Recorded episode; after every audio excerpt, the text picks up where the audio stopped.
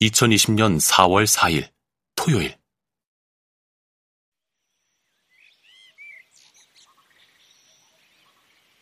나는 부활절 토끼 복장을 한 채 요양원에서 하루를 보냈다. 난들 달리 선택지가 있었겠는가? 부활절을 일주일 앞둔 그때 호리호리 하면서도 위험이 넘치는 60대 여성인 원장이 키 188cm짜리 부활절 토끼가 요양원에 나타나면 입소자들도 즐거워하지 않겠냐며 부추겼고 나는 저는 유대인인데요 라는 대답을 가까스로 삼킨 채 기꺼이 복도를 깡충깡충 뛰겠노라 말했다. 그러나 두꺼운 폴리에스터 천을 온몸에 두르고 토끼처럼 뛰어다니기란 만만치가 않았다. 여기에 달랑 눈구멍 두 개만 뚫린 무거운 플라스틱 탈까지 쓰고 있자니 여간 고된 게 아니었다. 설상가상으로 한 번 뛸 때마다 토끼탈이 흔들리며 휙 돌아가는 바람에 눈구멍 대신 레이더를 다는 편이 나을 지경이었다. 어쨌든 나는 뛰고 또 뛰었다. 가끔 손수레나 벽을 향해 뛰기도 했지만 다행히 휠체어나 간호사와 부딪히는 일은 없었다. 뛰면 뛸수록 셔츠와 바지가 축축해졌고 비 오듯 쏟아지는 땀으로 눈앞이 흐려졌다. 하지만 뛰면 뛸수록 더 많은 직원이 같이 사진을 찍자고 부탁했고, 더 많은 웃음과 수다 소리가 들렸으며, 그와 함께 쓸모 있는 일을 하고 있다는 믿음도 커졌다. 그렇게 요양원을 돌다 232호 병실로 폴짝 뛰어들어갔을 때도 나는 그 방의 입소자인 MC를 보기 위해 토끼탈부터 고쳤어야 했다.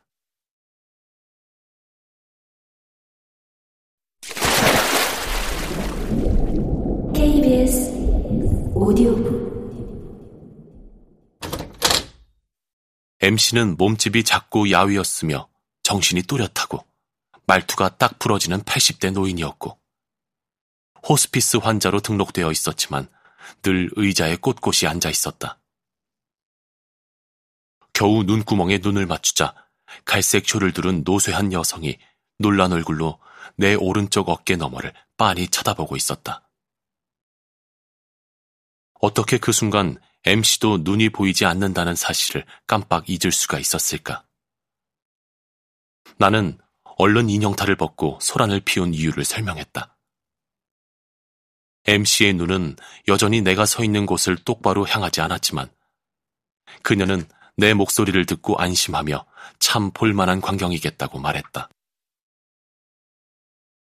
나는 토끼 옷소매로 얼굴을 닦으며 얼마나 우스운 꼴인지 상상도 못하실 거라 답했다. 그런 다음 탁자 위에 반쯤 먹고 남은 점심 식판이 보여 아직 배가 고프시냐고 물었다. 아니요. 그러면 식판은 치워드릴까요?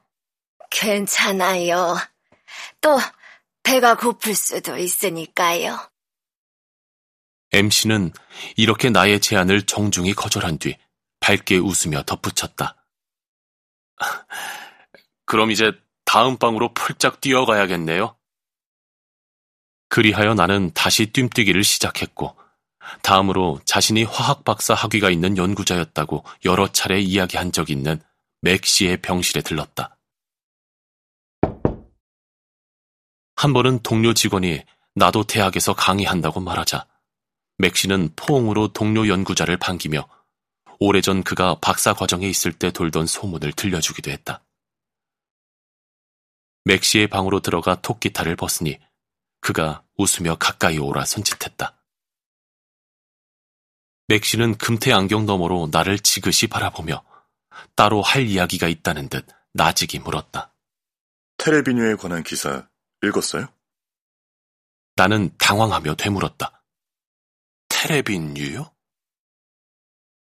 맥시가 고개를 끄덕이며 말했다. 언제 한번 시간 내서 이야기해요.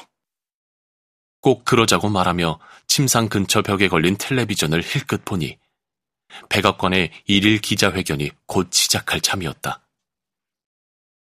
나는 이마를 쓱 닫고 토끼탈을 쓴 다음 다시 부활절 순회에 나섰다. 이번에는 병실을 나와 간호사실 쪽으로 향했다.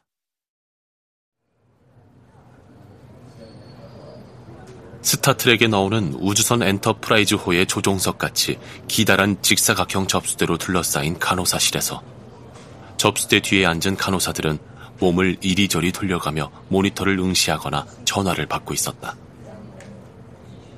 복도에는 이미 여러 병실에서 새어나오는 트럼프 대통령의 탁한 목소리가 울려 퍼지고 있었다. 나는 그 목소리에서 멀어지기를 바라며 WC의 방으로 향했다. 마른 체구와 갤쭉한 얼굴, 파르스름한 낯빛과 사방으로 뻗친 백발이 눈에 띄는 WC는 내가 좋아하는 입수자 중 한 사람이었다. 그녀는 가벼운 치매를 앓고 있었지만 병세가 더 나빠지지 않도록 최선을 다했고 언제나 큰 소리로 좋아요라며 인사했다.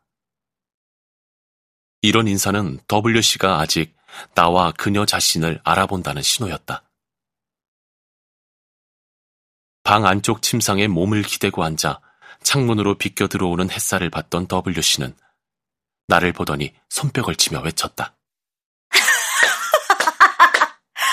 근사하네요. 좋은 거 맞죠? 나의 물음에 WC가 곧장 소리 높여 말했다. 좋고 말고요. 이어 나는 그녀의 장성한 새 아들에 관해 물었다. WC는 그 중에서도 의사인 스튜어트 이야기를 가장 자주 꺼내곤 했다. 새 아들은 모두 잘 지내는 듯 했다. 요전에는 스튜어트랑 통화도 했어요. WC가 덧붙였다. 나는 그녀가 매번 스튜어트와 통화했다고 이야기한다는 사실은 제쳐둔 채 참 반가우셨겠다고 말했다. 그러던 중 텔레비전에서 트럼프 대통령이 코로나19 대책본부가 내놓은 암울한 전망을 인정하는 말이 들려 나도 모르게 그리로 눈을 돌렸다. 그는 최근에야 그런 전망을 인정하기 시작했지만 머지않아 밝혀졌듯 그것도 잠깐뿐이었다.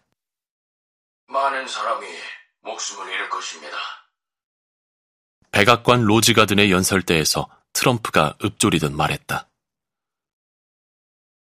그러면서도 그는 불과 일주일 뒤인 부활절에는 참가자 간에 상당한 거리를 유지한다면 예배를 허용할 수 있기를 바란다고 덧붙였다.